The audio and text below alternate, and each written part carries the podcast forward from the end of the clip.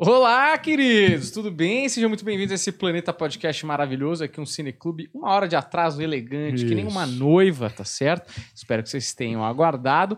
Hoje aqui temos duas coisas maravilhosas. Cineclube, que é sempre fantástico, e um convidado, que é um dos melhores amigos do programa. Inclusive, tem uma foto nessa parede já. E só volta quem a gente gosta muito. Então, Renan do Vila do Chaves colou aqui pra falar de Toy Story. Sim, é verdade, só volta que a gente gosta muito e vou te falar que tem gente que a gente não gosta Pouca que gente volta. dá uma flertada. Como assim? Tem um pessoal que, ah, quero voltar, Ah, bora fazer um Repetec parte 2. sim. Eu mando, mando que nem Jesus, vamos marcar. Vamos marcar. E não marca, Dois mil anos, não marca, não rolou. Mas manda que você tá Então- ocupado. É. não é? A vida tá tão corrida. Sabe o que é bom? Na verdade, sabe o que é foda? O cara fala, ô, vamos marcar, não dá pra falar, puta, a gente tá trabalhando muito, porque ele tá propondo pra gente trabalhar. Trabalhar, é. Né? Tipo, ele não tá te convidando pra uma breja. Então você fala. Não é nem "Então, pra falar, abandonei. É. Não quis mais, não quero mais fazer podcast. Puta, você não sabe, virei eletricista. Mas é aquilo, né? O cara que se propõe a voltar é a mesma sensação. Eu, eu, né? Lógico, não tô me comparando aqui, mas é só em relação à bondade que nós somos parelhos. Mas assim, eu e Jesus, a gente olha e fala: olha, que nem Jesus olha a humanidade. Será que eu devo voltar mesmo? Hum. Porque esse pessoal tá, tá fazendo errado. Tudo que eu deixei de Sim. ensinamento não ficou. Então é a sensação que eu tenho. Então, tudo isso pra dizer: você é legal pra caralho, Renan. Oh, Por isso que está de volta. É isso. Renan está de volta aí, um dos, um dos episódios favoritos aí do Planeta Podcast, verdade. que rendeu muitos cortes, inclusive. Tem Sim. corte seu até no TikTok. Sim. É. Eu nem uso o TikTok, mas baixei pra ver. É mesmo? Tem cortes diversos lá, inclusive aquele do Chaves no Inferno rendeu muito. Ah, galera adora essa, né? Nossa, é impressionante, assim, eu busquei falar daquilo aquele dia, mas eu não sabia que era... E é engraçado, é, a galera que... Talvez a galera que não seja do seu canal comentando, a Uhum. gente conversando, né? Uhum. Então, tipo, tem comentários absurdos, assim, ah, os caras estão vendo coisa onde não tem. Mas a gente já tava justamente falando que não tinha nada a ver. tá Exatamente. ligado? Sim. É, eu encontro bastante de quando as pessoas não sabem quem eu sou. Antes de mais nada, obrigado pelo convite de Isso. Voltar. isso. É muito, é muito legal porque, tipo, foi o primeiro podcast que eu fiz né, presencial e tava mó nervoso na época. né? Tipo, Uhum. pô, ainda não tinha tomado vacina, coisa assim. Ah, é verdade. Né? Então, tipo, foi, pô, foi puta papo legal, foi uma coisa assim, da hora de sair de casa, de encontrar pessoas, Uhum. uma experiência nova pra caramba, e a gente. Nós viramos bons amigos e não estamos falando só porque o microfone tá aqui. né? A gente É, tem exato. print. Tem Não, print. Tem carinho print, real, Tem, tem um carinho real ali. Você já me viu bebaço, então Já. dizer, já estamos nesse nível de Uma das amizade. cenas mais engraçadas do meu fim de ano. encontrar o Daniel no, no bar. E o melhor foi que, assim, e no primeiro podcast eu tava todo, pô, Vila do Chaves eu não falo palavrão, né? Uhum. Então tem que me segurar. Agora eu já tô meio, ah, cara, não dá pra segurar muito tempo, Uhum. né? No Vila do Chaves eu nunca vou falar, mas, né, Sim. aqui é mais o Renan, menos o apresentador do Vila, né? É. Primeira coisa que eu apareço, apareci no bar, eu olhei pra ele, eu falei, caramba, o Daniel aqui, ele olhou, ô filho da puta! Foi a melhor recepção, porque você não cumprimenta alguém assim que você não tem uma amizade, uma intimidade. Cara, assim. Eu achei que tava já. Acho que E vai. ele Foi com a maravilhoso. namorada dele. Acho que ela deve ter olhado pra mim e falado, mano, que você é retardado aí. E foi muito bom, cara, foi muito engraçado. Porra, mas eu sempre fico muito bêbado nesse tipo de bar, porque eu bebo pint. Sim, E eu, e eu acho que eu tô tomando uma lata, Uhum. entendeu? E aí eu falo, ah, tomei cinco, tá de boa. Só que, mano, é meio litro o bagulho, tá ligado? é, Mas é bom, eu gosto desse tipo de bar, velho. é bom. O Males é um baita bar legal. Baita bar, é uma variedade de cervejas excelente e eu gosto da música também. Sim. E é bom porque, assim, se você tá de boa, você é meio tiozão que nem eu, que não Uhum. quer ficar no meio da música, É. você fica no andar de baixo e continua ouvindo bem. Exato. Uhum. Você Né? senta, né? Aí você fala, deixa pros jovens, eu quero ficar aqui sentadinho com a É, minha eu- pint. eu- é que assim, eu não tenho tanto amigo que gosta desse tipo de rolê. Mas pub é um negócio que eu gosto. É bom. Eu gosto. E é muito bom que a gente começou com um baita assunto adulto fala de Toy Story, né? Não, mas eu, eu acho, até fiquei preocupado, né? Porque eu me toquei agora que eu tô fazendo gracinha de Jesus no, no episódio onde vai vir um pessoal do Vila do Chaves, mas entendam que eu sou um cara que tem uma relação muito boa com Jesus, então a gente tem essa liberdade de brincar. são bro, né? Nós somos, todo mundo sabe disso. E todo mundo é. Porque todos nós somos irmãos. É verdade, mas eu tenho uma relação especial, tá? Não quero me gabar. Mas o que eu quero dizer é, cara, por muito tempo eu fiquei quebrando a cabeça assim, eu quero que o Renan volte. E eu não sei o que, que a gente pode fazer de uma maneira que tenha a ver com o canal dele. Vamos fazer de novo o especial do Chaves. Eu fiquei quebrando a cabeça, quebrando a cabeça. Falei, mano, um dia pro Daniel, eu falei, foda-se, Daniel. Vou chamar. Porque o, o Bolanhos, assim, fez cinema, mas assim, não, não Uhum. teve uma grande exposição, não tem por que a gente fazer um negócio sobre o cinema do Bolanhos. Falei, Daniel, foda-se, eu vou chamar o Renan e foda-se. A gente vai fazer um, um cineclube sobre qualquer coisa. E aí o Renan fez a proposta perfeita, porque eu acho que tem a ver com o conteúdo que ele faz, tem a ver com a coisa da nostalgia, tem a ver com crescer. Que Eu acho que, que, que permeia tudo isso. Então, hoje nós vamos falar do Toy Story, que tá na thumb, não é nenhuma novidade. Mas eu quis fazer essa introdução mesmo assim. Excelente. É, vamos falar de Toy Story, que é um filme que eu assisti criança, obviamente. E ele materializou diversas coisas na infância. Primeiro, eu não sei se vocês tiveram isso, mas quando eu era criança, você não. Em algum momento, antes do, do Toy Story até, você deixou os brinquedos lá, aí você saiu do quarto e não abriu a porta pra ver se eles estavam Uhum. de putaria. De putaria não, né? De. desculpa. É, às vezes, é, De- o Ken e a Barbie, é. como foi se Porra, fazendo um É. negócio ali, se Sim, movimentando. sim. Cara, então eu acho que o, o- rolou de botar isso em, né? Numa parada visual mesmo, que toda criança já imaginou. Sim. E eu acho que isso já chama a atenção da criança de imediato, né? Pra caramba. E eu acho que Toy Story é legal porque tem essa relação de universo de Chaves, universo de Toy Story. Eu fiquei pensando nos filmes, a gente estava até comentando antes. Eu falei, que filme que eu vou comentar? Eu pensei em falar, eu pensei em coisas bem parecidas. Eu pensei em Laranja Mecânica, O Iluminado, Parasita e Toy Story. Tudo na mesma linha. Bem- tudo, tudo ali. Eu tô- Decidido. Bem decidido.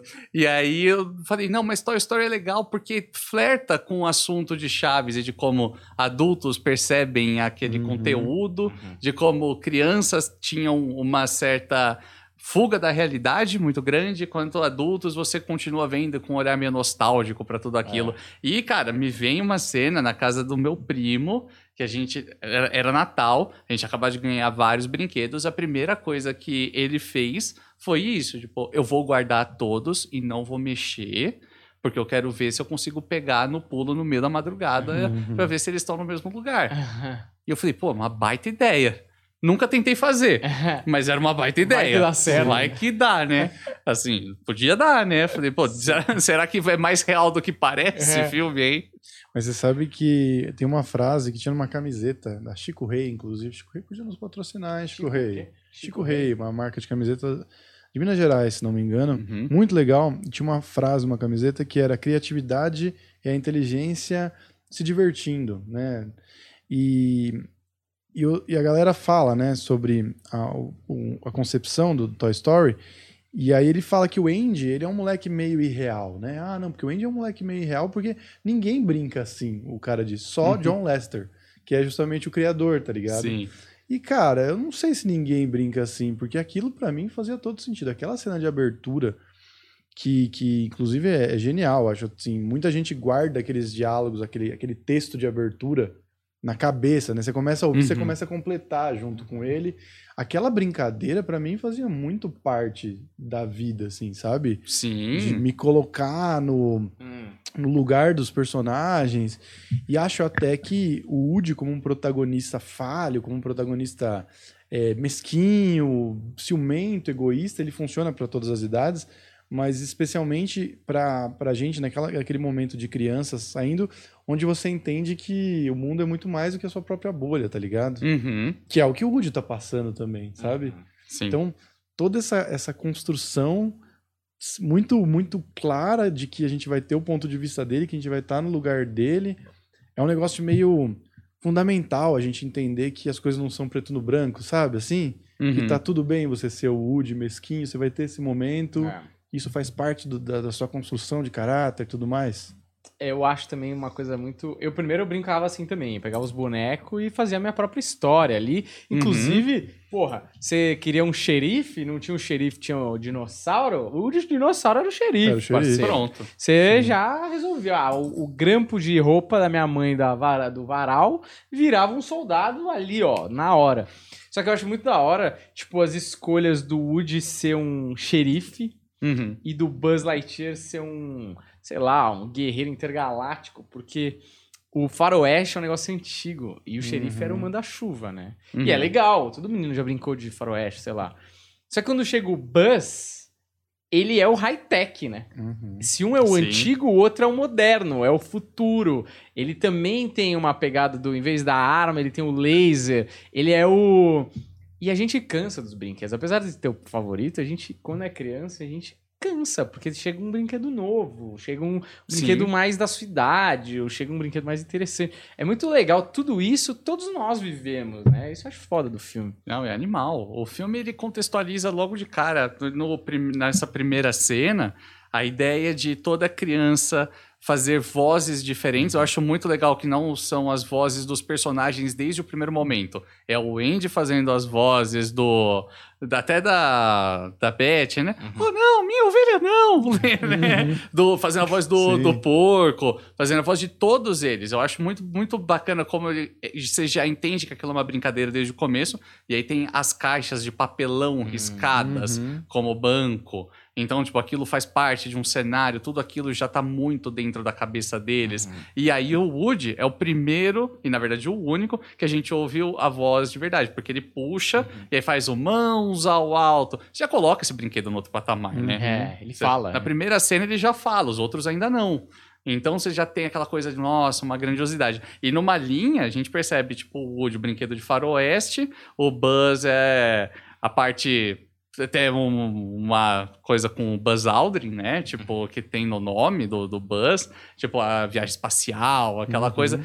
É a troca, a tecnologia ali trocando tanto na história quanto nessa coisa de você sair de um universo do, de faroeste para agora as pessoas gostam de universos mais é, tecnológicos e coisas assim. Então, tipo, ele é didático, sabe? Uhum. Ah. Mas é, é didático, mas bem feito, é bonito. Sem forçar a barra, né? Exato. Não, e faz sentido pra tudo, né? Tipo, fala da indústria, fala da vida real, porque assim, é, eu acho que é uma puta, é, é o primeiro filme da Pixar, né? Se não me engano. É. É uma Uhum. puta carta de entrada de que, mano, aqui a gente vai elevar a animação a um outro contexto que não é pra adulto, não é pra criança. Isso aqui é um filme, tá ligado? Perfeito. Isso aqui é um filme e isso aqui ele consegue conversar com todo mundo, porque quando você tá, sei lá, você é um publicitário, aí você tá lá na sua empresa fazendo um monte de coisa do jeito que você sempre fez. E aí chega um publicitário mais jovem, com novas ideias, com cores diferentes, uma proposta mais moderna, você vai sofrer também, você vai entender o, o Woody, tá ligado? Sim. E o Woody, ele é construído de uma maneira que, mano, ele é, realmente, ele é impecável, né? Tipo, primeiro ele tem o nome do cara no, no pé, ele é o único que tem o nome do cara no pé. Inclusive tem uma teoria, depois eu vou falar sobre isso, sobre o pai do Andy, não sei se vocês já ouviram essa teoria, mas vou, guarda aí, hein? Lá mais pra frente eu vou falar sobre o pai do Andy. É, mas ele é, ele é o xerife, isso é um, é um negócio interessante, e ele é o líder da turma. Sim. Ele tá lá, ó, reunião de, de, de ata aqui, o que, que tem hoje aí? No- como se fosse um condomínio. E, eles, e ali, cara, ele- eles fazem uma coisa que a, que a Pixar faz muito bem, que é criar um universo complexo com todas as possibilidades a serem abordadas. Nem a gente falou no Divertidamente, que eles simulam todas as possíveis interações entre sentimentos. Sim. Lá no Toy Story ele fala, mano, e se o mundo fosse de brinquedo, como que seria a organização social deles? E aí tem lá, olha, tá chegando aí o aniversário, e é muito bom, né? Porque tem uma mudança também acontecendo, eles vão mudar de casa, tem a, a bebê que tá tomando um pouco de espaço do Andy, o Andy já tá ficando mais velho, e aí o que, que vai ter na pauta? Olha, tá chegando aí o aniversário, você sabe como é que é, e aí todo mundo ficando nervoso porque tem o dia da mudança, então Uhum. toda essa organização constrói muito a sociedade, você, se coloca no lugar dos brinquedos na hora, tá ligado? Uhum. Sim. E ele é o favorito, né? Então, dentro da organização governamental dos brinquedos, a eleição é feita pelo mestre, né? Pelo Sim. dono. E, e o Woody é, é muito bom porque ele é, ele é meio turrão, né? Ele, porra, é difícil você encarar a mudança de te tirarem o poder, né? Uhum. E você já tá meio desgastado, né? O brinquedo já tá ali há um tempo. Principalmente o brinquedo que você usava mais. Eu tinha um pateta, que o pateta, meu. No final era o Mickey, de tão sujo que tava o pateta. O brinquedo preferido era o Pateta. É, quando eu tinha, sei lá, dois, três anos ali. Engraçado. Eu não tenho julgamento pra fazer, não consigo, mas eu acho engraçado. Eu tinha um pateta de borracha. É que de todos você não imagina que o Pateta vai ser o escolhido, Esse né? aqui é o cara, meu. Este Isso diz muito da tua carreira, da Daniel. turma- Da turma, do Mickey toda, o meu, meu favorito era o Pateta. Fácil. Cachorro fácil. indomável. Indomável, Não é? engraçado. É animal, Não é o Pateta aquele- é maravilhoso. Daquele trouxa do Pluto É. que fica andando em quatro patas fala, né? e cagando por aí, cheirando o cu dos Exato. outros. Eu O gostava. Pateta é foda. Inclusive, quando eu fui pra Disney, é, o único que eu quis mesmo tirar foto era o Pateta. O Pateta é O grande resto, meio que beleza. E é engraçado que a fila nem era tão grande, então foi rápido. Meus pai, meu pai adorou. Minha irmã queria tirar foto com a pequena sereia, duas horas de fila. E, puta que pariu. chato Chegou no. Pateta, o Pateta tava assim, É. ali, já sem a cabeça. O Pateta tava bebendo, tava tomando a cachaça. Falou, meu, que vida é essa, cara? Vou pro Beto Carreiro, foda-se. É, mas, Mas, eu enfim, esqueci. desculpa, eu só queria pontuar porque eu achei interessante a Ma- escolha. Mas é isso, personagem. assim, né? Porque lá na frente a gente vai ver é, como o destino do brinquedo, ele é... Ele é fatal, né? Assim, no sentido, Sim. tipo, ele pode acabar na mão de outra... Mas, assim, com o tempo, a criança mesmo não quer brincar com o, o, sei lá, o herói que não passa mais na TV, ou que tá sujo, ou que tá enferrujado, sei lá.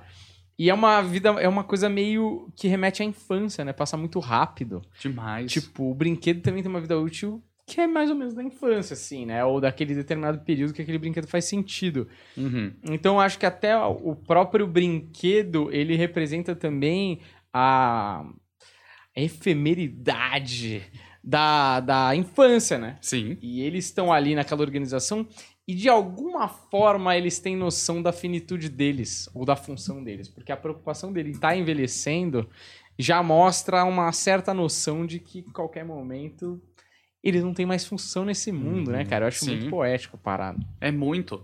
Eu adoro Toy Story porque. Assim, na verdade, adoro por vários motivos, né? Mas eu acho que uma das coisas muito interessantes e muito bacanas que o pessoal da Pixar fez.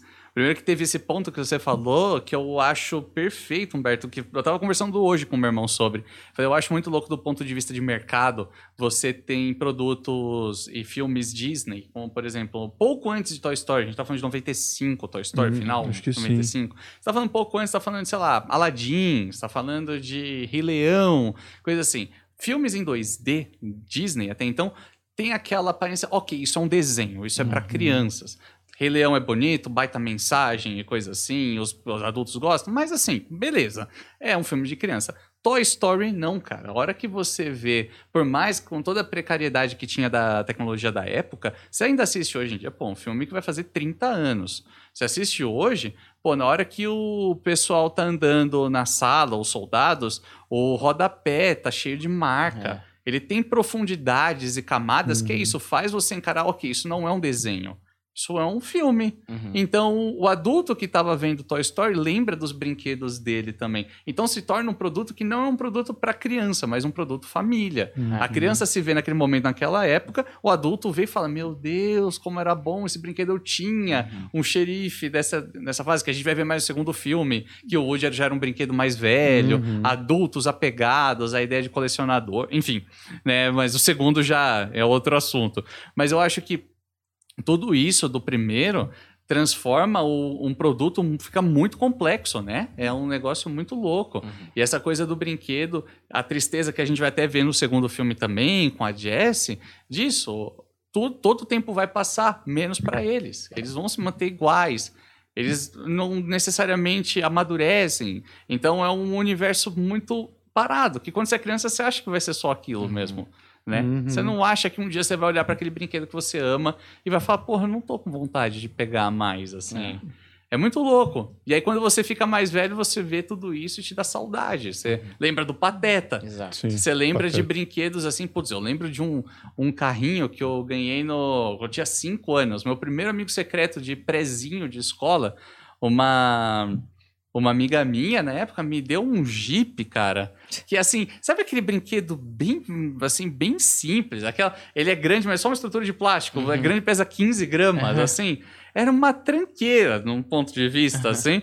Mas, cara, foi meu brinquedo que eu amei. Por quê? Porque ele era grandão. A criança não tá muito ligada em coisas É. tão estúpidas que a gente tá, às vezes, assim, Uhum. né? Tipo, ah, dane-se se é a caixa de papelão ou se é o brinquedo mesmo. Ali no momento não faz, faz sentido, assim. Uhum. Toy Story flerta muito com tudo isso que a gente tem em nós, assim. Que é uma infância que, cara, cada um... Por exemplo, conheci vocês, é, no- sei lá, um ano atrás. A gente tem mais ou menos a mesma idade e nós passamos por coisas na infância que todos nós reconhecemos daquela mesma Uhum, época, né? Total.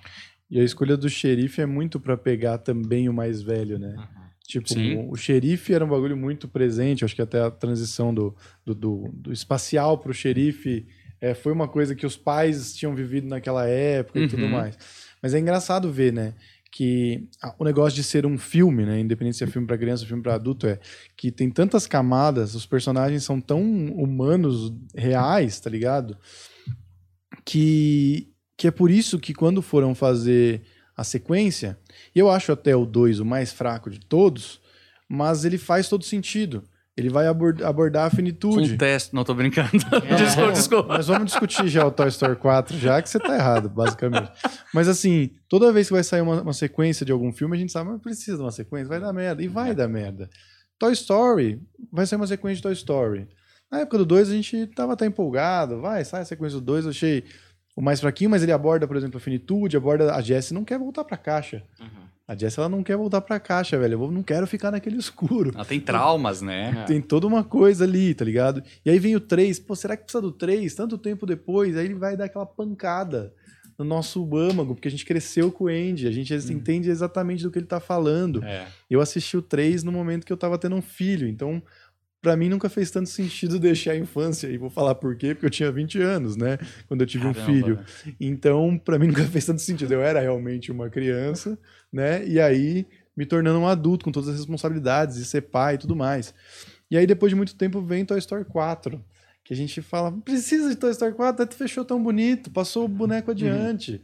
Não precisa mais. E aí ele vai dar uma outra porrada no peito, e fala, não, eu tenho outra história pra contar e é por isso que eu tô fazendo. Uhum. Mas justamente porque quando foi concebido lá atrás, tinha profundidade de um filme. É Um- isso. Cada personagem tinha sua gênese, cada personagem tinha a sua história, cada personagem tinha a sua complexidade.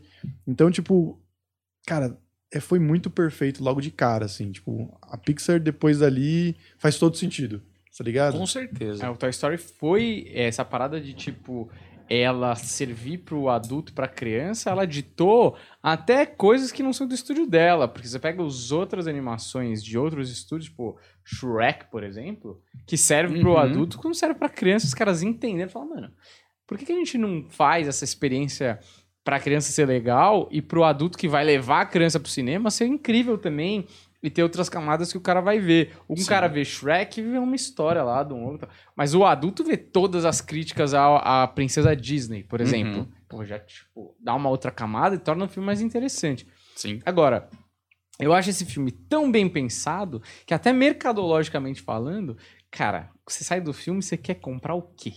Uhum. Você quer comprar o Buzz, porra! Você Sim. quer. Você quer comprar o Woody? Porque, mano, é o brinco. Já tá pronto o produto, velho. Uhum. É, É. impressionante, assim como os caras foram longe. Não, e no Toy Story 3, 4, né, que tem o garfinho, Sim. mano, tinha o garfinho É. vendendo na loja. Velho, Sim. o garfinho é um garfinho de plástico. O É. conceito tá estabelecido, mas você chegava na loja e tinha um puta garfinho de 300 conto pra comprar. Seria uma visão quase um. Você ter o Big Brother de 1984 e ter o Big Brother da TV, né? Você É. fala, pô, você não entendeu muito bem o, o que foi escrito.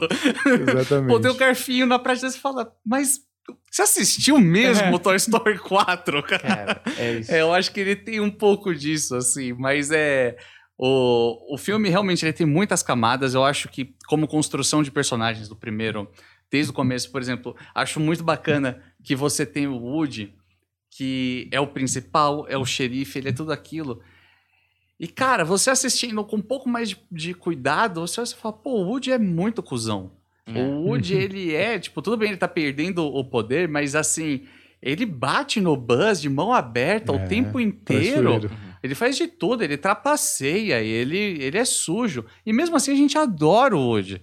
E o Buzz, ele é. dá até dó, porque, tipo, ele é só ignorante. Ele não. Uhum. Ele acredita mesmo, ele não tá fazendo nada por mal. Ele tá tentando ajudar mesmo. E mesmo assim você gosta mais do Woody do que do Buzz por um Sim. bom período do filme. Porque o Buzz é meio arrogante. Então, assim, então você fala, porra, é muita coragem você fazer um primeiro longa investindo. Foi um. Tudo bem que é, na época isso, é claro que 30 milhões de dólares, que foi o orçamento do primeiro filme, é, 30 milhões de dólares era muito mais do que hoje, mas ainda assim não é um baita de um orçamento, muito sabe, barato. né?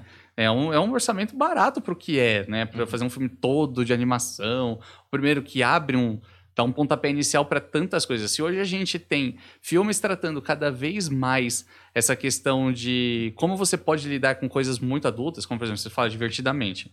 Pô, Up, Wall-E, tipo, você tem tantos filmes que são muito pesados, Uhum. muito profundos. Eu acho que muito se deve a como começou com Toy Story. Sim. E até mesmo você vai, vai pra DreamWorks, você vai falar de Shrek, por exemplo. Pô, Shrek é.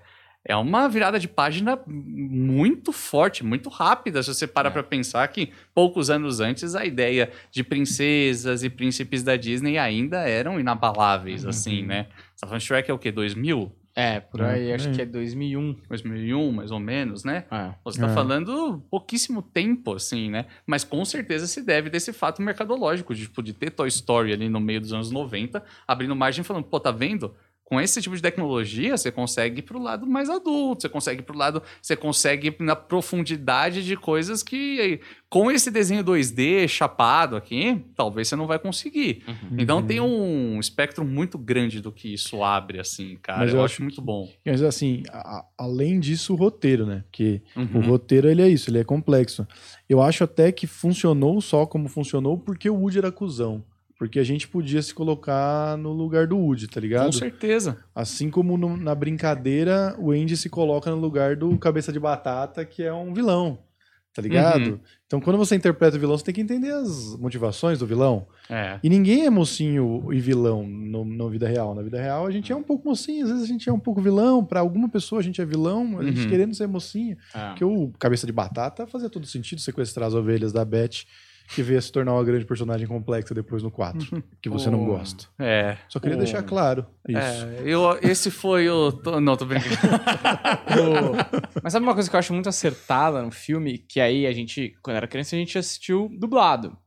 Mas Sim. se você vê o elenco né? do, do, do americano, né? Os caras que dublaram em inglês, pô, você vai lá e todos eles, ou importantes peças dubladores que tem muito a ver com a comédia. Uhum. Temos lá no Woody o Tom Hanks, que inclusive fez um filme chamado Punchline, que ele era um Uhum. comediante stand-up. Uhum. E falaram que quando ele foi fazer laboratório e, e circulava pelos comedy clubs de Nova York pra entender o que, que era ser um comediante stand-up, falavam que ele, era arrega ele arregaçava, assim, que é raríssimo, né? Você começar a fazer stand-up e ir bem. Ele fal falavam que ele era Sim. especial.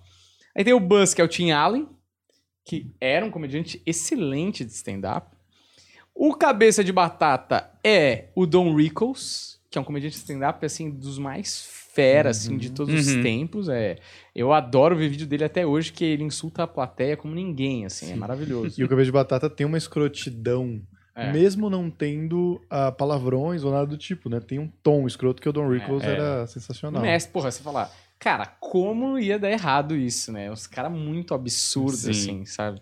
Então, o, o cara que. É, é fogo, assim, porque eu acho o filme uma das coisas mais difíceis de fazer. Porque passa na mão de muita gente. Então, um Uhum. incompetente no meio dessa linha de montagem pode ferrar todo um processo. E é louco quando a gente vem discutir um filme bom aqui, você vê que os caras, eles podem ter entrado em crises, corrigido rotas, mas não tem a porra de um lugar que você fala, ah, aí falhou, né? Uhum. Aí, mano, a Skullcast é um absurdo, velho. Sim. Tá ligado? Você fala, mano, o cara podia ter errado na voz, porque eu acho que, como por exemplo, o Robin Williams faz o gênio no Aladdin, e o gênio vira um bagulho que, sem ele lá fazendo, seria muito pior, eu tenho certeza absoluta. Uhum. Uhum. É, é tão importante quanto, apesar da galera achar só que é uma voz, né? Sim. A voz dá vida ao, ao bagulho, tá ligado? Sem dúvida. E eu acho muito louco que na escolha de elenco de dublagem do original, que o pessoal foi atrás de, como você disse, caras que eram bons e com um histórico de comédia. Eles não foram atrás de grandes figurões. Não se vendeu, chegou o filme onde o Tom É. Hanks faz o. Uhum. Não. Ele tá ali prestando um grande. Por exemplo, você pega o próprio Don Rickles. Exatamente. Tipo, porra, ele era um cara famoso, mas, mas cara, É. 99% das pessoas aqui no Brasil, por exemplo, não sabem quem Uhum. ele foi. Uhum. No máximo lembrar ele, sei lá, tipo, ele foi o, o Sr. Wilson da segunda versão dos pés do, do Denis, né? É, isso. Tipo, vai ter essa memória afetiva. Por quê? Porque não foi um cara, putz, uma grande figurão como hoje. Você coloca artista pra fazer, porque isso vai vender mais. Aí você É. coloca um cara que, pô.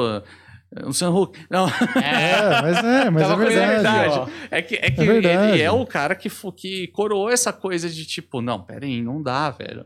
É Isso, isso é um dom, velho. Dublagem é uma das coisas mais absurdamente difíceis que, se, que existe, cara. Eu lembro uma vez que eu trabalhei com. No meu TCC, eu trabalhei com um dublador que. Putz, agora me fugiu o nome dele, mas um cara super gente boa que.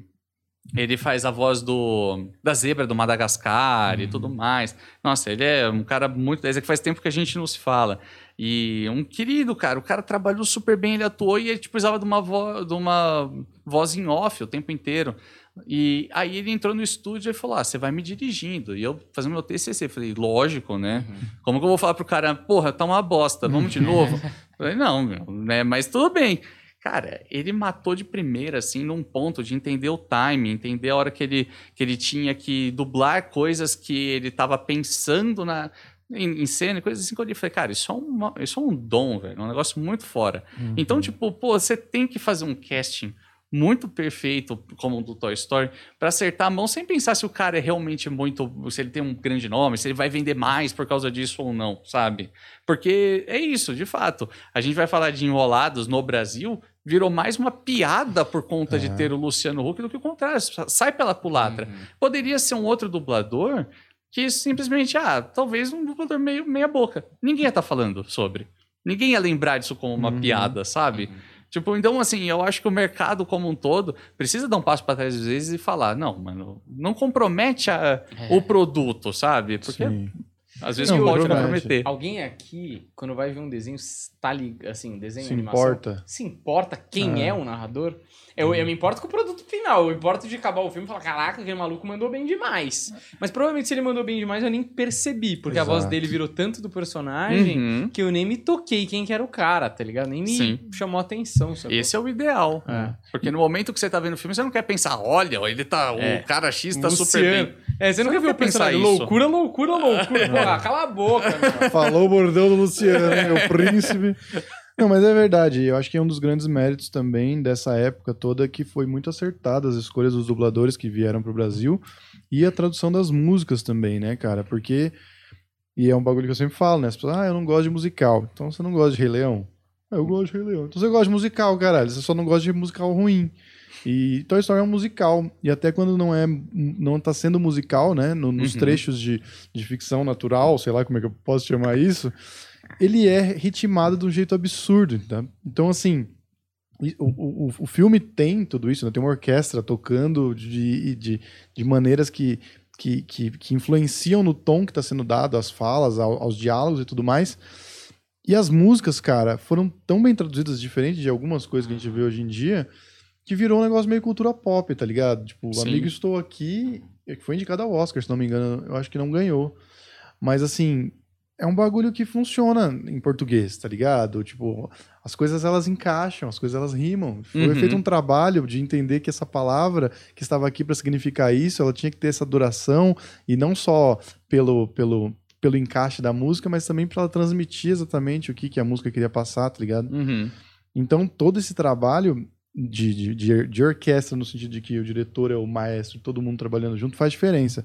E é legal a gente ver até que pessoas que não eram grandes nomes do entretenimento naquela época, que estavam na Pixar, que era uma aposta, né? Se tornaram grandes diretores. Então, até anotei aqui.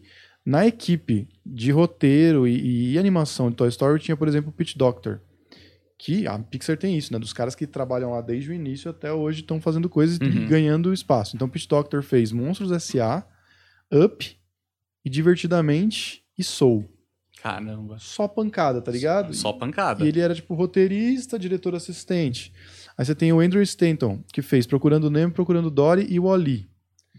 Aí você tem o esse Lee Yurik, Yurik, eu não sei falar o nome dele. Ele, inclusive, fala, né, que eu vi numa entrevista que ele fala que a morte de um brinquedo é só quando ele é destruído de alguma forma.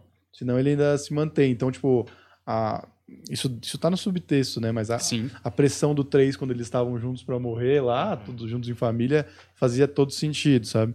Ele dirigiu Toy Story 2 e 3 e dirigiu Viva, A Vida é uma Festa, que inclusive é um filme que eu acho que, que vale um cineclube também. Então, quer dizer, cara, todos esses talentos incríveis que a gente veio descobrir depois, eles estavam lá, tinha um motivo para eles estar. Por isso que é tão bom, sabe? Sim. Todo mundo tava fazendo muito bem a sua parte, tá ligado? E é muito louco que nessa questão de roteiro, é, a Pixar dá um, um pontapé inicial ali do, do algo que viria se tornar putz, uma chave do sucesso deles no roteiro, que é manter a jornada do herói. Os 12 passos da jornada do herói, não sei se a galera que tá assistindo sabe, mas é é uma fórmula de sucesso que tem no- nos filmes da Pixar e que faz você querer assistir até o final, faz você comprar toda a jornada, a recusa do chamado e tudo mais. E, putz, cara, é um, são 12 passos perfeitamente executados em praticamente todos os filmes, que já começam em Toy Story. E aí, cara, você vai pra esses lados. Por exemplo, os filmes, a gente tá falando de profundidade. Porra, o Soul, meu, o Soul, o Soul é maravilhoso, é incrível, né? cara. É, o, tanto o Soul quanto o Divertidamente, eles colocam em uma forma física para você entender coisas que não tem. Por exemplo, tipo, ah, no caso do Soul, a alma ali nascendo, aquela coisa toda, né? Que o cara fica naquele período meio nem lá nem cá, aquela coisa toda. O Divertidamente, a- os sentimentos da alegria e tudo viram pessoas. Ele dá uma, ele consegue ficar didático, mas num ponto que você olha e fala, meu Deus, isso é muito bonito, cara. Como que pensaram nisso, sabe? Fazer uma história com tanta, com tanta profundidade, assim. Dentro do Toy Story, você tem essa questão do brinquedo, que essa parte do 3 eu acho que é... Quem não chorou nessa parte do 3, eu não confio. Eu, Eu, acho. acho. que tem um problema mesmo de. É, Isso chama remédio pra depressão segurando os sentimentos. Quem não chorou? Porque eu sei que minha mãe não chorou. Nossa, nossa, eu- sério, Toy Story 3, eu acho que. Eu sou chorão.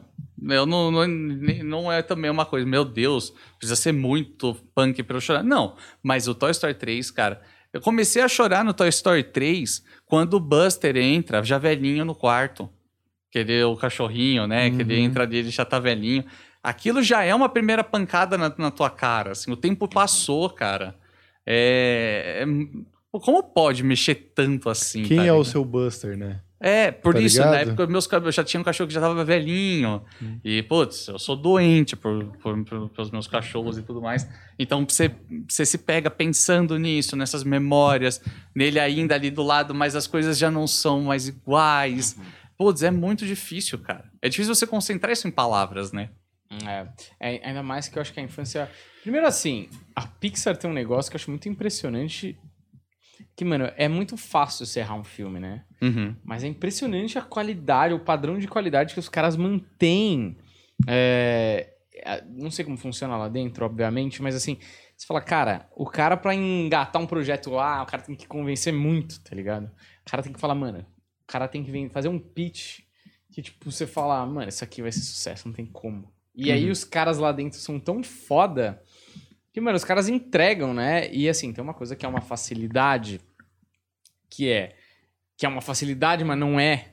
Que você, tipo assim, você não tem que alugar um cenário lá no Vietnã pra Uhum. fazer, tá ligado? Você tá fazendo tudo meio que indoor ali, num, num negócio que é difícil, óbvio. Tem, a- mas tem várias questões de logística que você mata na animação, né? Uhum. Isso eu acho que ajuda, mas mesmo assim, são filmes altíssimo nível, assim.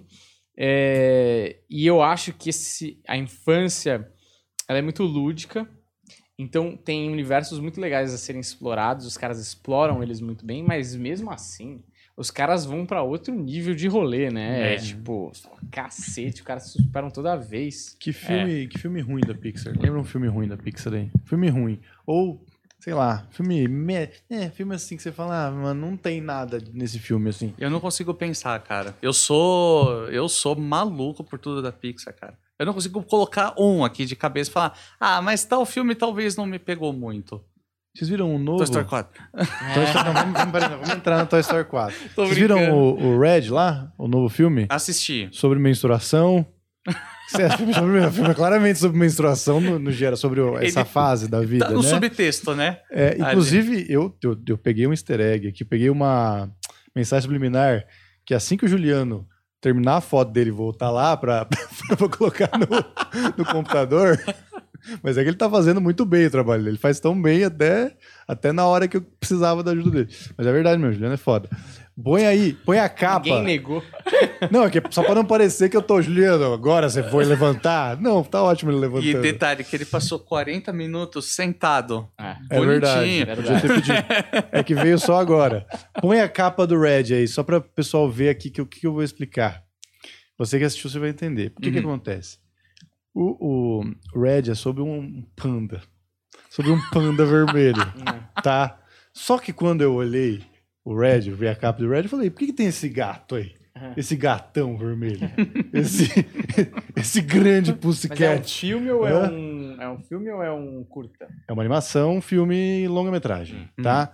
Põe aí, Juliano. Pra show Red, Juliano. Eu achei várias imagens, mas a capa mesmo. Põe o, põe o gato, que, é, que não é o gato. O pessoal fala que é panda vermelho. É um, É um gato. Garfield um pouco mais gordo. vermelho, enorme. Ih, É um gato, não é? parece mais é um gato. Você vê, tem até aqui sobrando os bigodinhos do gato.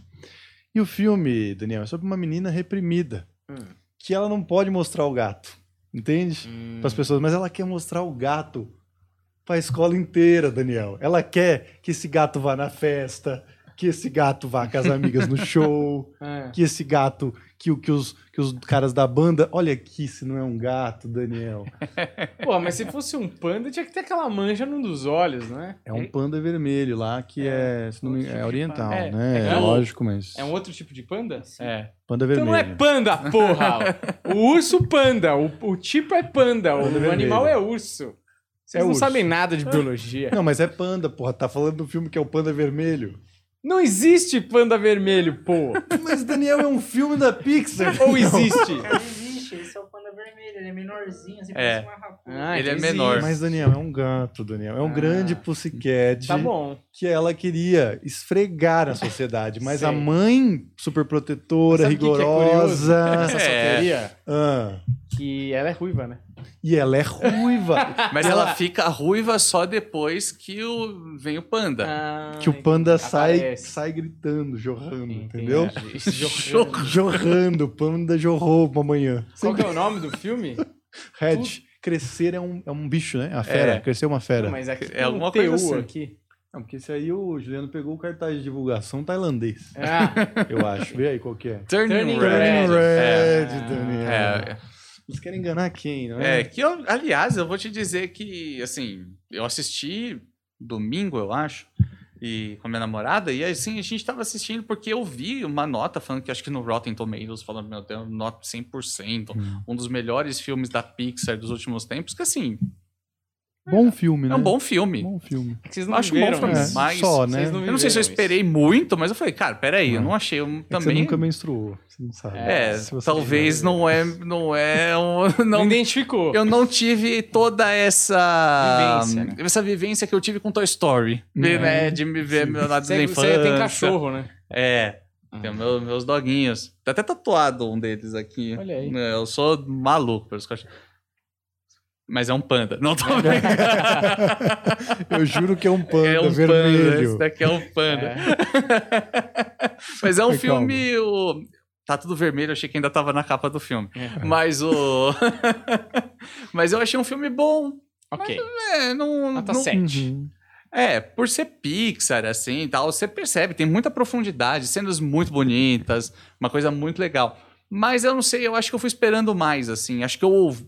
Aquela coisa, né, que você vê a galera falando tanto que você fala, nossa, né? Você já vai esperando uma pancada na cara. Como, por exemplo, o Soul, eu vi uma galera. Eu não vi tantas pessoas falando tão bem quanto eu achei que foi. Eu achei que o Sou Soul foda. Sou foda. puta de um filme, assim, tipo, que pra mim bate de frente. Em alguns pontos até achei melhor que o Divertidamente, cara. Talvez uma galera vai querer me matar ouvindo Uhum. isso, porque É, é, foda, diverti- divertidamente é foda. é que Divertidamente é muito lindo também, né, cara? É um Uhum. puta de um filme. Cara, eu não consigo pensar em nada de, de Pixar que eu não olho e falo, É. putz, isso aqui.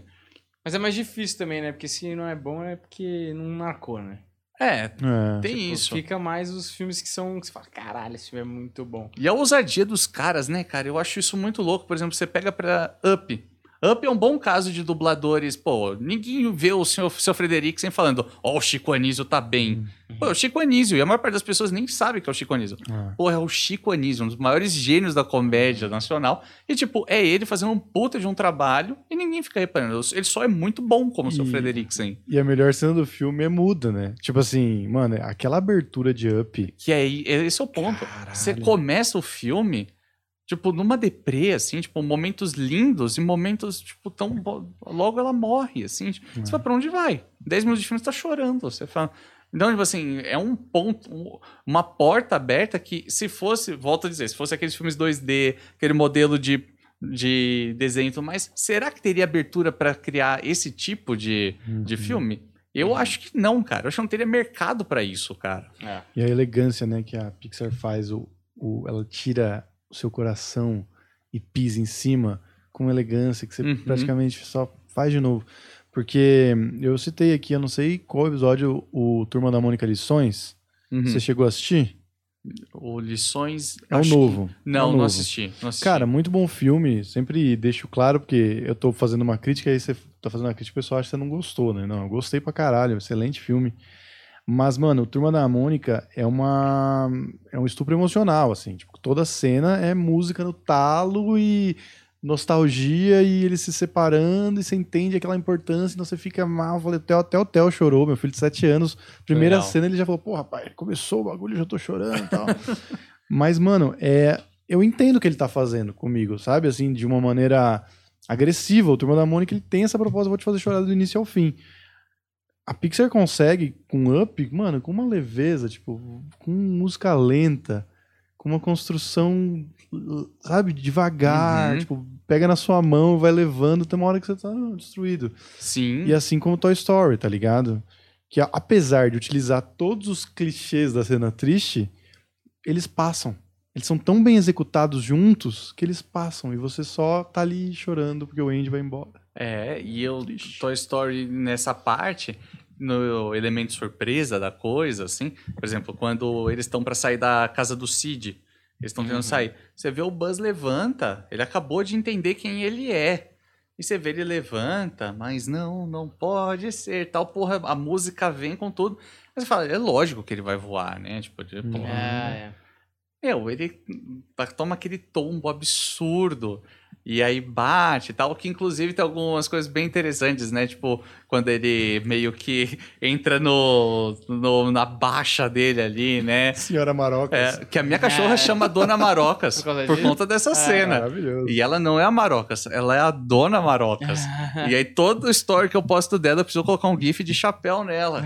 Para as pessoas pegarem o easter egg da, daquela cena. Aí vai da Maria Antonieta, né? Que foi decapitada mesmo na França. Então tem uns easter eggs muito legais ali das, das cenas. Tipo, que você fala, caramba, tipo, não é só um papo jogado, assim, né? Eu, toda a beleza dos brinquedos que são rejeitados ali, todos se uni- mas eles são unidos É. pra sair daquela situação. As cenas tristes, e é, aliás, da parte de trilha sonora, uma coisa muito da hora que não sei se vocês já viram, que o cara que faz a trilha sonora no Brasil é o Zé da Viola, Uhum. que foi descoberto aleatoriamente, acho que ele tava tocando num restaurante, num bar. É um senhor que, tipo, não tem uma carreira meteórica, mas todo mundo Que foda. pega, porque o cara que eu acho que tava, que era o responsável, tava no bar que ele tava, que era o cara que ia pegar. Se eu não me engano, eu vi uma entrevista dele no YouTube falando. Posso estar falando besteira, mas inclusive até indico para as pessoas jogarem no YouTube um Zé da Viola aí.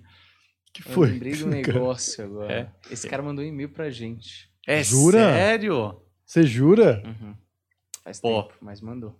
Porra. ele é um cara. A entrevista que eu vi com ele, cara, eu me emocionei, me emocionei o tempo inteiro. Porque ele é um senhor que, tipo, putz, a alegria da vida dele é que todo mundo sabe as músicas dele, mas ele é um cantor, tipo, não tem uma carreira meteórica nem nada. Ele foi descoberto porque o timbre de voz dele é idêntico ao do vocalista do gringo, Ah, das versões foda, originais. mano. Quando você compara os dois. Então, sério, você fala, foi pelo bem da arte, não foi por. Ah, vamos pegar o figurão aqui, Uhum. vamos catar o. primo o da minha Flauzino. tia. É. Vem o Flauzino pra cantar Amigo Estou Aqui. Não, é o de Ouro Preto. Cara! E aí, aí- cara, mas, estou mas aqui, aí, cara. mas aí ia ser cara, estou aqui, né? É, cara, estou aqui, cara. Cara, mas essa cena que você lembrou é bem foda mesmo, né? Porque eu acho que a ida ao. Cara, é foda. Você vai lembrando que toda a construção é tudo tão maravilhoso, é tudo tão. Dá, dá vontade de marcante, né? comentar cada cena, né? Mas essa ida pra casa do Cid é muito, né? A, a saída da infância, né? De que o mundo não é a sua bolha, né? Como eu já tinha falado lá no começo. Porque você vai num lugar onde tem um monte de brinquedo feio, quebrado. E inicialmente você tem medo deles, até você entender que isso é só um preconceito bobo, que eles são só diferentes do que você tá acostumado, né? Sim. A, a construção ali do personagem é, é- é basicamente essa, assim. E aí você vai entender que as pessoas elas são muito mais do que a casca, né? A borracha ou o que elas têm ali para para se apresentar inicialmente, que as pessoas são profundas e dentro delas, às vezes uma pessoa que é esquisita ao seu ver vai ter uma coisa muito mais bonita, tá ligado? Uhum. E, e a porrada, né? De que, cara, tem uma música linda no fundo, você acabou de ver ali você brilhando na propaganda, mas você é um brinquedo. Você tem que entender que você é o brinquedo, ou você não é o suficiente, você não é o herói que você imagina, você não é o melhor comediante do mundo, você não é o melhor publicitário do mundo, você não é o melhor cineasta do mundo, você não, sei lá. E Uhum. você cai na real e tem que agir com o que você tem, tá ligado? Sim. Isso é um bagulho que eles executam muito bem. Cada brinquedo tem a sua virtude específica. E elas influenciam em como eles tocam, tanto na personalidade quanto a aventura, tá ligado?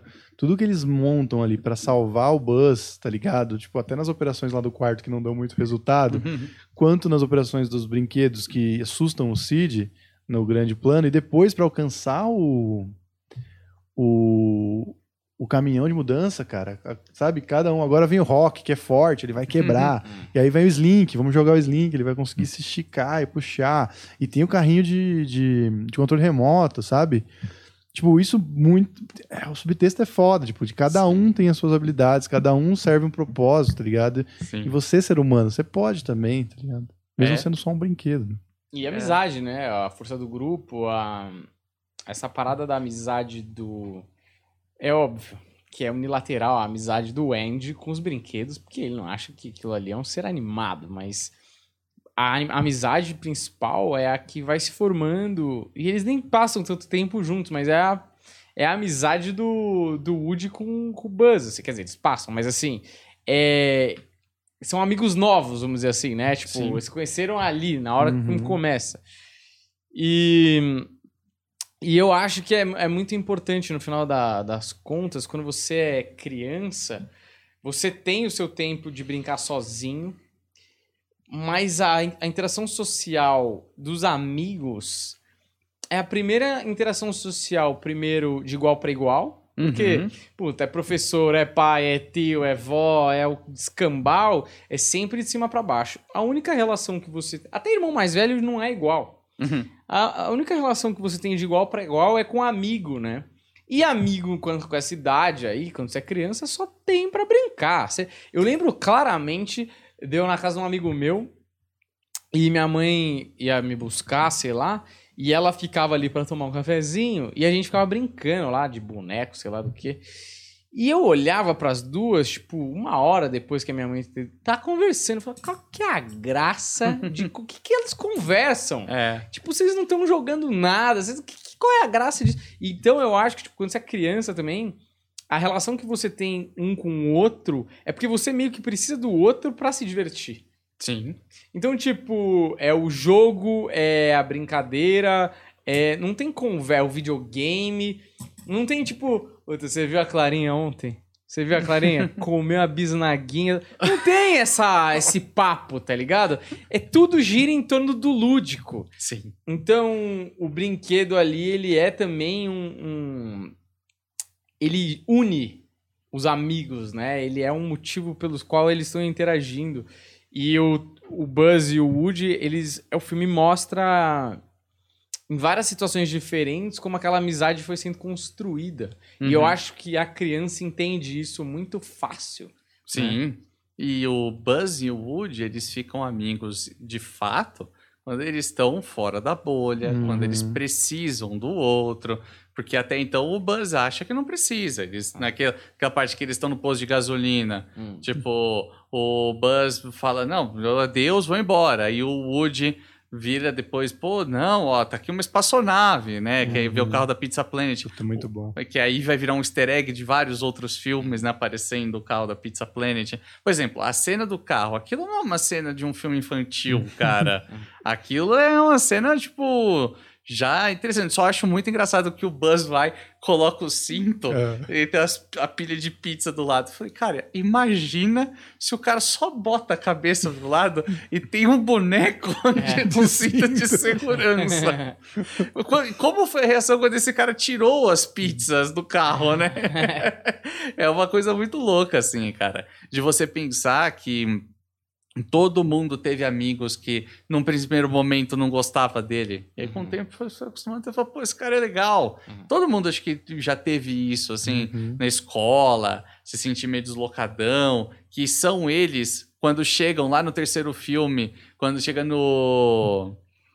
No, na escola, que eles têm os, os outros brinquedos, aí, tipo, todos meio deslocados, aí todos brinquedos novos, aí todos Uhum. os outros brinquedos ficam felizes. A gente vai descobrir uma tirania, tudo aquilo Sim. lá e tal. Os brinquedos amargos. É, os Né? brinquedos que são, tipo, já fizeram toda uma cadeia ali de, de como, de como você tem que se comportar e qual lugar você tem que ficar. Enfim, tem um umas representações assim muito legais. Mas o, o ponto principal dessa amizade que, que se forma é, é a chave para rolar o primeiro filme inteirinho e depois no segundo filme ter a ligação do Buzz, aí sim do Buzz indo atrás do Woody. Uhum. E aí, no- no- nessa, nessa propaganda do Buzz, que o Buzz se encontra lá, né? Que o Buzz tá na, tá na casa do Cid, aí ele bate o olho lá e ele vê. Ele é o brinquedo que tá numa propaganda, ele é tudo e tal. Aí chega no final, aí fala que tá os. que você acha o boneco do Buzz Lightyear na loja, nas lojas do celeiro do.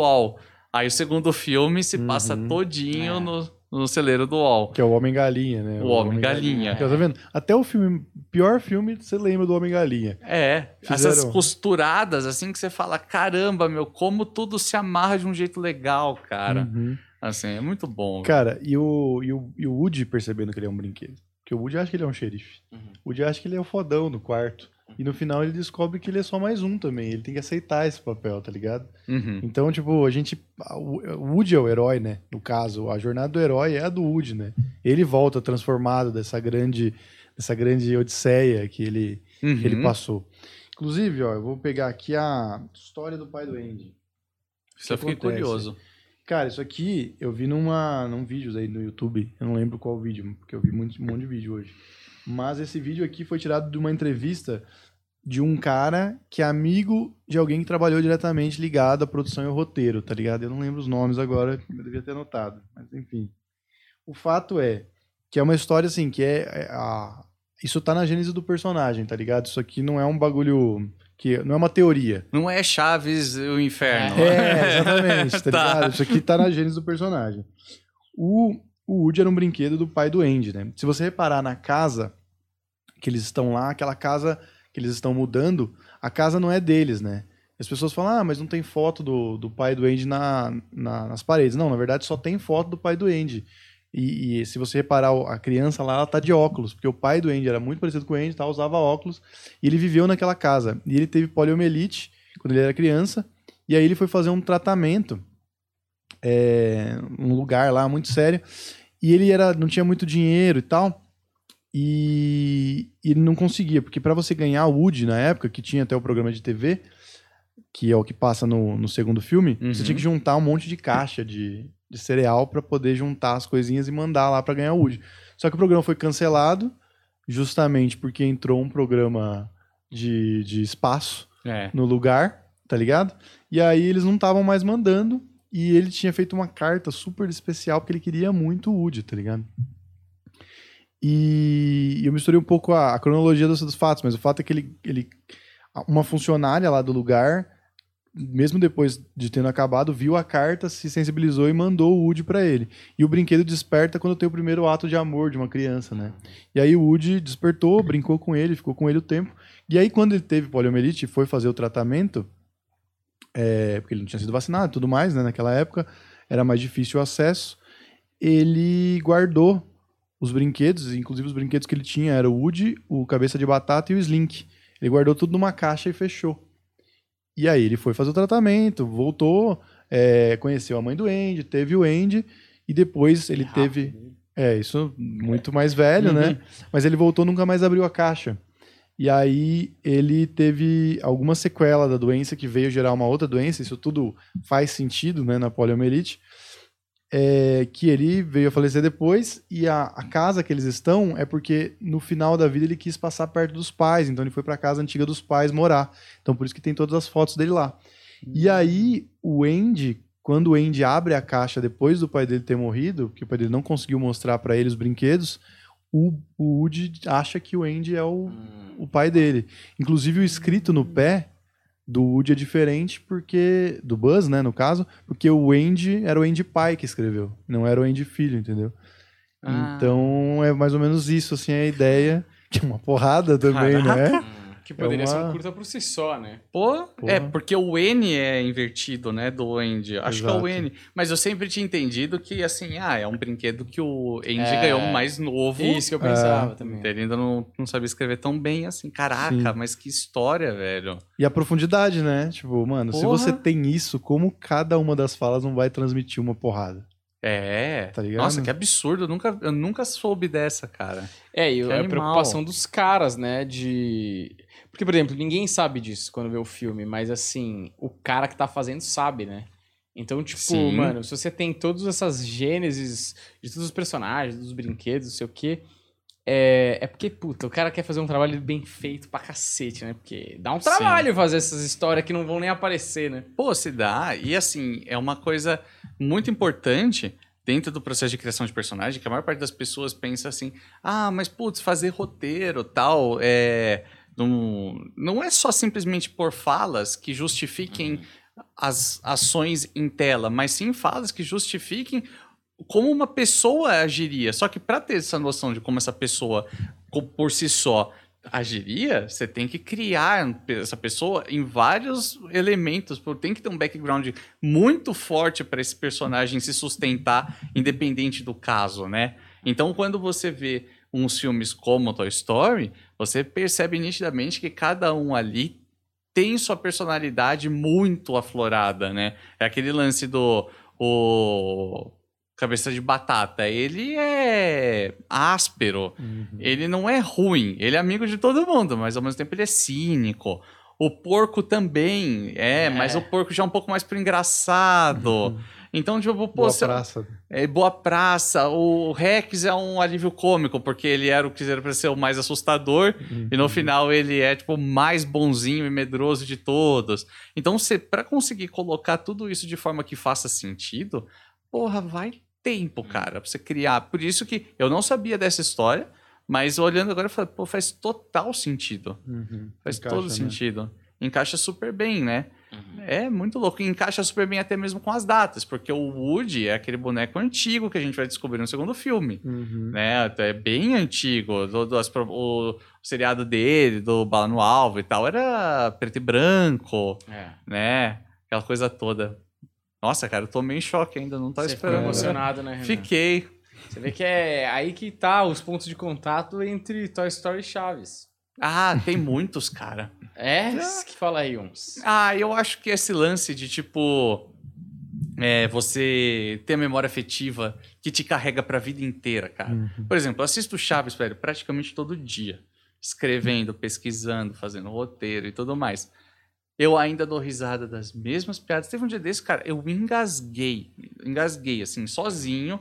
Do nada, ele fica uns cinco minutos. Até fiz story mostrando pra galera, porque eu falei, eu preciso compartilhar isso pros outros. Aquele lance de você precisar de alguém pra dar risada com você. Porque você fala, pô, não quero, irmão, né? Isso É. parado comigo. E a resposta da galera foi exatamente o que eu imaginei. Todo mundo riu junto. Que é um simples ponto que o Chaves está com o Kiko, assim. Seu Madruga é sapateiro. E aí o, os- o, Kiko fala que ele não tem nenhum pé direito, porque os dois são bem tortinhos. Aí ele mostra assim com o joelho torto, aí o Chaves olha pra ele e fala assim: parece mais um burro estrupiado. É simples, é uma frase. É claro que ele fazia muito mais engraçado do que eu. Mas é uma frase, mas é tão bem feita, é tão bem pontuada que você fala: caraca, velho. Eu me lembro de rir dessa mesma frase tantos anos atrás, velho. Então, tipo, parece Toy Story que você fala, puta, eu me lembro de me emocionar e ver junto. E eu tenho uma ligação muito forte com meu irmão. Nós somos, nós temos é, dois anos e meio de diferença, mas a gente cresceu gostando das mesmas coisas. Nós somos tipo, melhores amigos até hoje. A gente tem tatuagem junto, enfim. E, cara, é muito louco porque eu me pego. Penso em Toy Story, eu me lembro com ele vendo. Eu me lembro quando eu fui ver o, o- o Toy Story 3 no cinema. A gente tava na fase meio entrando em faculdade Uhum. assim, e a gente foi assistir no cinema, nós dois choramos pra cacete, cara, porque era uma fase que a gente se encontrava. Então, tipo, traz um universo gigantesco. Da mesma forma que Chaves me leva também pros momentos quando eu assistia com ele e tudo mais. Assisto até hoje, na verdade. Então, tipo, puta, carrega muita emoção, cara. É, É, porque foda. são duas obras que mostram muito que a vida não é esse pirilitão que você tá Caralho, por aí. mano, eu juro que eu tava pensando nisso, velho. Caralho, eu juro, juro, juro. Vem aí essa camiseta, hein? E poucas vezes, poucas vezes na minha vida eu me senti tão lento quanto depois. Eu assistindo a nossa entrevista toda. Entrevista, né? A gente ficou vendo, vendo o nosso papo, aí soltou essa, essa, essa frase, e eu demoro alguns bons segundos pra pegar a malícia disso. Eu falei, cara, como? Como eu não peguei, cara? Mas ninguém, mas ninguém fala na hora, eu mesmo acuso. Eu termino a frase e falo, essa frase não é boa, né? Aí que, tipo, a galera começa a, a rir, tá ligado? Mas é exatamente isso, É, velho. ninguém tava esperando. É, então, é, mas, eu, mas eu acho isso mesmo. Esse, esse amargo no meio de tanto doce que é as paradas do, desse tipo de, de filme, de, sei lá, de série pra criança. Tipo, saltimbancos mesmo, um negócio meio amargo. Você assi... Mesmo você Sim. não entendendo total o contexto que ele quis dizer, você fala, "Mano, esses bichos são todos uns fodidos, meu. Melancólico. É, então tem uma melancolia ali que eu acho importante, velho. Que não Sim. é só oba-oba, né? Sim. Sim, e, cara, é, o, o Woody descobre que a vida não é pro litão, É. que ele fica chupando, o Buzz descobre Mas, que mas a vida é não é isso, litão. mas eu acho que é isso. Tipo, no final, eu acho que o cara que faz tipo de filme pra criança e tal, é, e ele mostra a evolução do personagem, ele tá querendo falar essa perda da inocência, né? Ele tá querendo. Total. Porra, amadureceu, não é mais a criança, entendeu? Uhum. Mesmo que o Woody seja um brinquedo e não é uma criança, né? Mas assim, é uma. É, uma, é esse o arco, né? Uhum. quando tudo bem que o o Chaves é uma série, mas aquele momento triste ele é adulto, tá ligado? Pra caramba. Então é um sofrimento adulto. Então eu acho foda isso, assim, até pra, pra galera que assiste mais nova, né? Porque pra gente pega, mas assim, pra galera que assiste mais nova também tá. É um processo de aprendizado de compreensão dos próprios sentimentos, sacou? Sim. Demais. Toy Story lida muito com isso, né? De você entender. Eu acho que uma das coisas mais pesadas que pra mim, para mim, a pandemia trouxe foi bater de frente demais e por muitas vezes com a noção de finitude de tudo.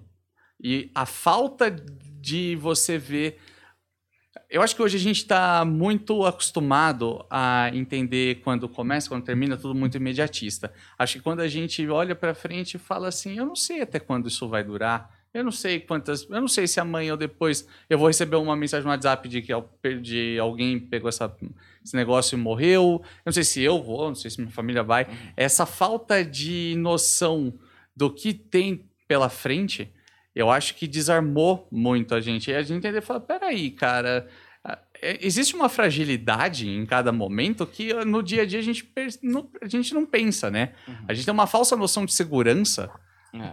para absolutamente tudo que a gente não tem.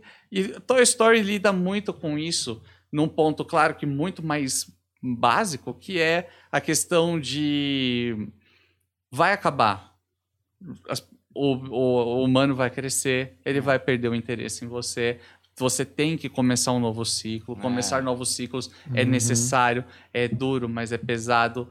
Tudo existe um fim, velho. E isso é muito é muito difícil quando você para para enxergar isso de uma forma mais sóbria. Você encarar e falar, pô, se existe um fim pra tudo, existe um fim, então, pra relacionamentos, amizades, é, pra, pra minha, pra sua vida, tipo, você se perde no- até onde isso vai, né? E lidar com isso, mesmo que seja na finitude do interesse por um brinquedo, é pesado.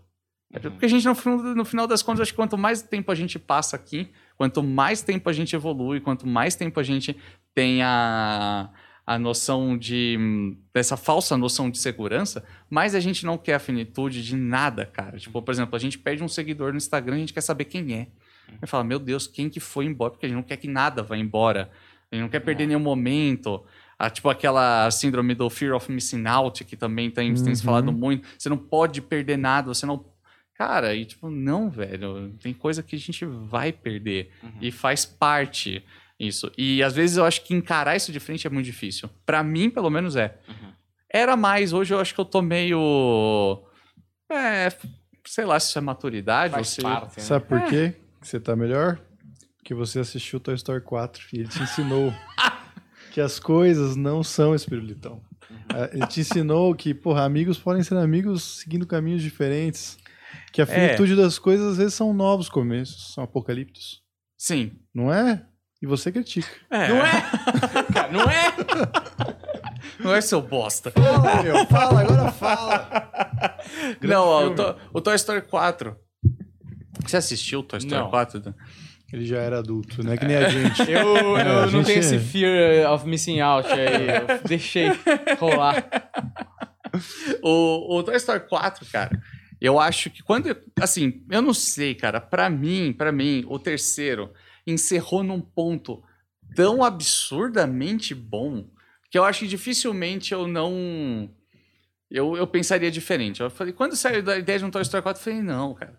Cara, eu amo Toy Story com todas as minhas forças. E eu falei, puta, eu não quero, velho. Puta, não. O terceiro encerra muito bem. Tipo, a Uhum. jornada tá pronta, sabe? Foi. Ele. Enfim, o terceiro é perfeito, né, cara? Inclusive, não sei se vocês lembram que é o cara que passa no caminhão de lixo no terceiro filme, é o Cid. Hum, É o Cid, Ah. que ele tá com, com a mesma roupa de caveira. caralho. É, que ele passa recolhendo os brinquedos, aí o Lotso vai pro caminhão de lixo, lembra? Acho, que- acho que. O cara acho que essa- mudou a camisa. ou, né? então, Até hoje, né? ou então é o. Ou então é numa cena mais no começo do filme que passa o caminhão Uhum. que o, o, o Andy. O Andy não, o Cid tá. O Cid aparece. Mas o 4, pra mim, cara, ele peca já num primeiro momento que eu. Puta, eu não gostei, cara. Que assim, Toy Story ele lida muito com a coisa do. a cronologia e a noção de tempo passa de acordo com os anos em que eles foram lançados. E aí, quando o quarto, o quarto filme começa. É, quanto? 11 anos, 10 anos depois do terceiro, mais ou menos?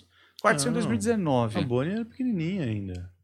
Então, no O terceiro. lançamento, de- ele veio depois de 11 anos? É, o quarto Três filme. não. quatro? Não, não pode É ser, não pode Juliano, ser. dá uma checada pra mim, Ó, por favor. O, Não, meu filho tem 7 anos. Não pode ser, deve ser mais ou menos isso. o, o O 3. quatro, você O disse. 4, do O 4 três- pro 3, é. O 4 pro 3.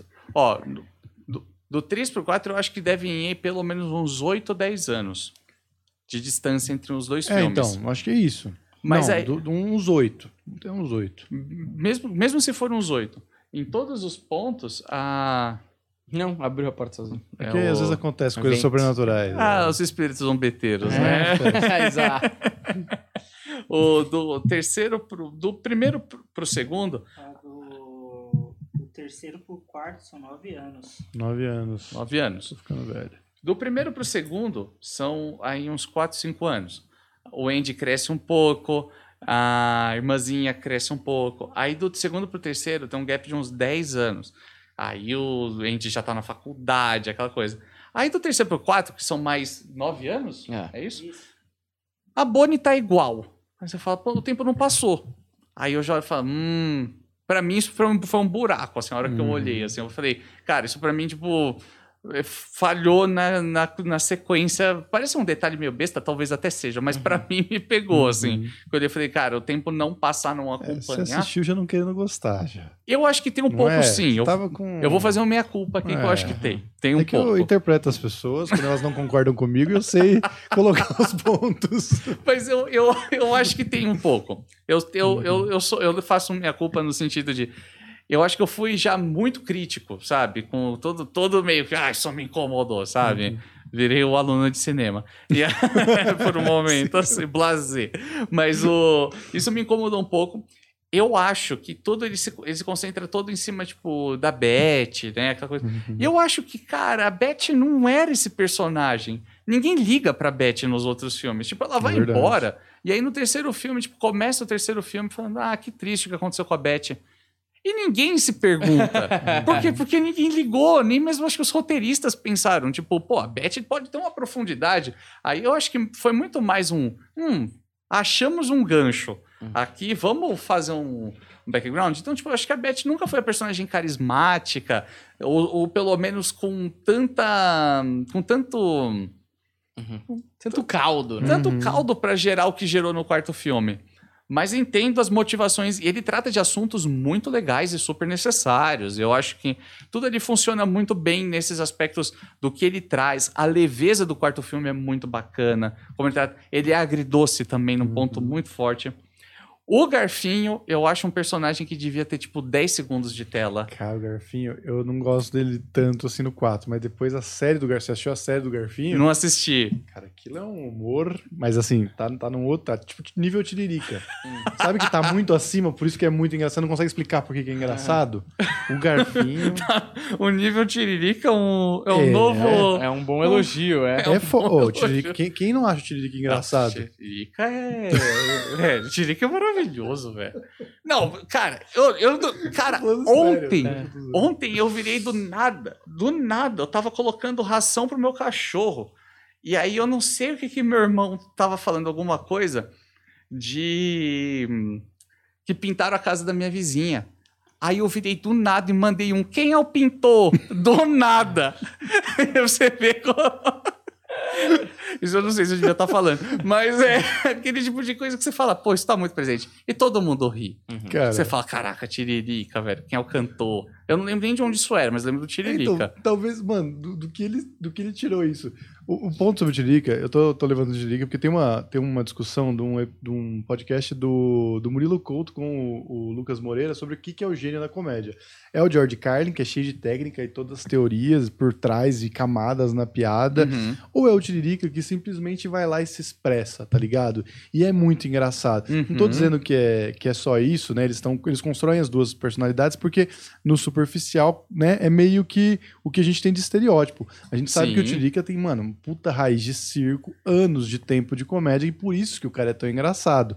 Mas ele tem um bagulho do, do você não sabe de onde vem a graça. É tão bem amarrado, é Uhum. tão orgânico que você não sabe onde vem a graça. O Garfinho, nessa série dele, que ele pergunta no que, que é a vida, e aí ele pega e fala, eu não sei, não. Cara, cara, isso é um bagulho que, que, nesse eu não sei, não, imbecil, tem um monte de coisa que faz todo sentido, tá ligado? É bom, pra- é bom saber. Assista, mas assista tipo umas duas vezes.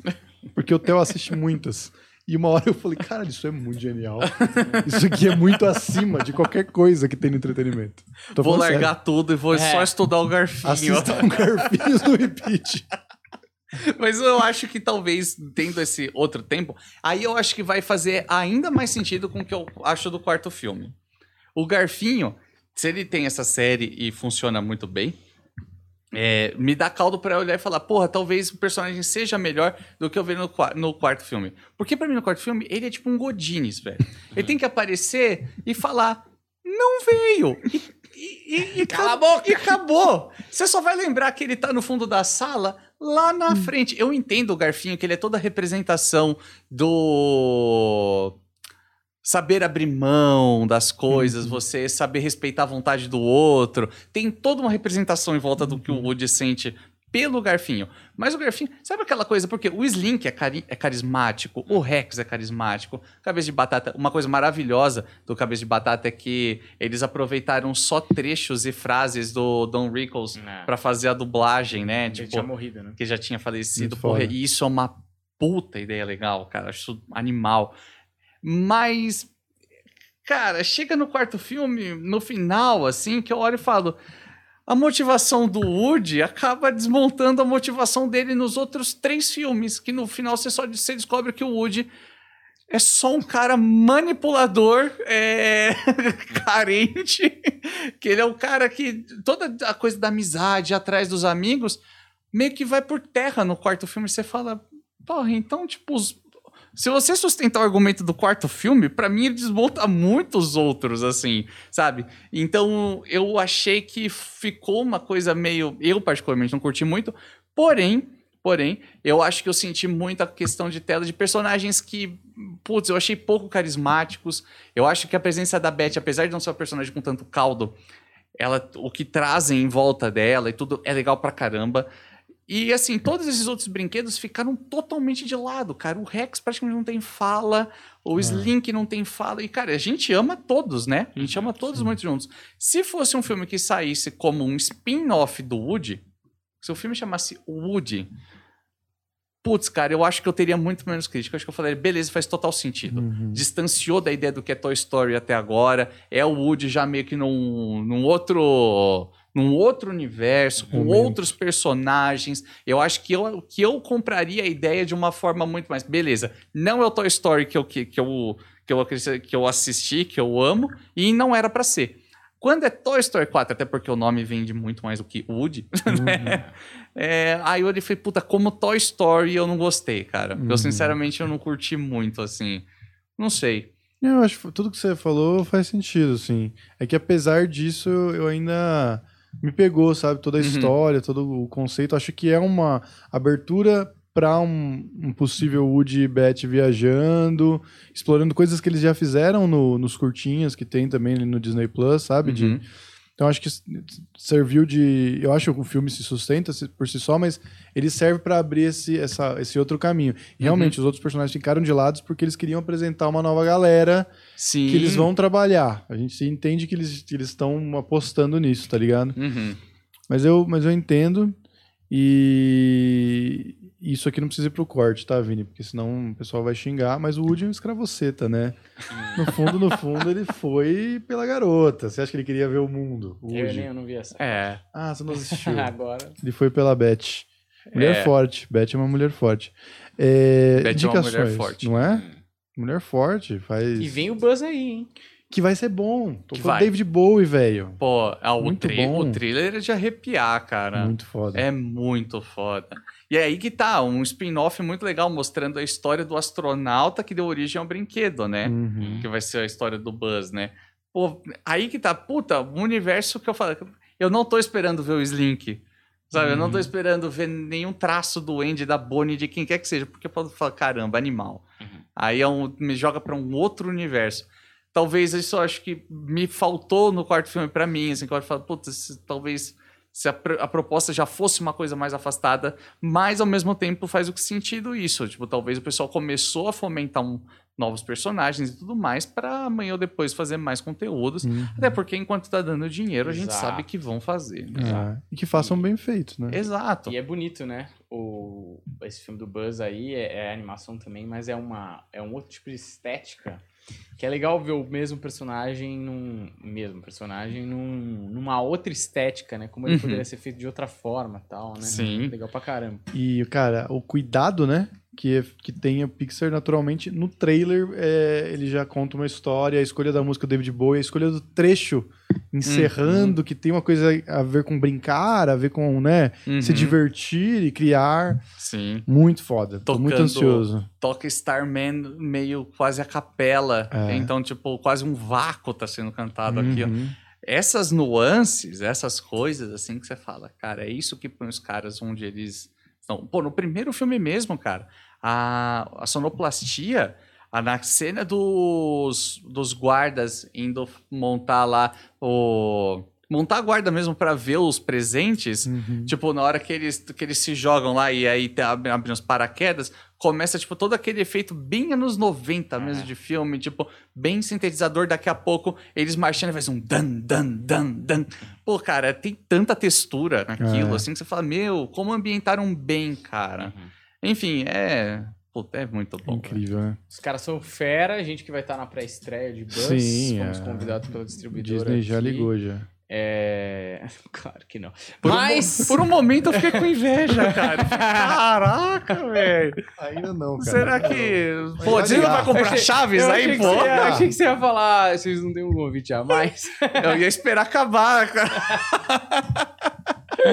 Disney tá pra ligar. Você achou que isso só aqui não foi tem uma meu número casa? Isso aqui a gente pl- fingiu que a ideia foi sua pra vender lá na frente. O pessoal nem sabe, a gente cava tanta coisa aqui. Ah, Cava. maravilhoso. É que algumas viram, outras não. Outras- A maioria. Ah, mas é bom. Tipo Ah, manipulador é, que nem o cavar, Woody. né? né? Ó, é, quer ir de indicações? Eu tenho uma indicação porque a gente viu tanta animação que eu tenho uma, uma indicação que é Big, do Tom Hanks, que é o Woody, né?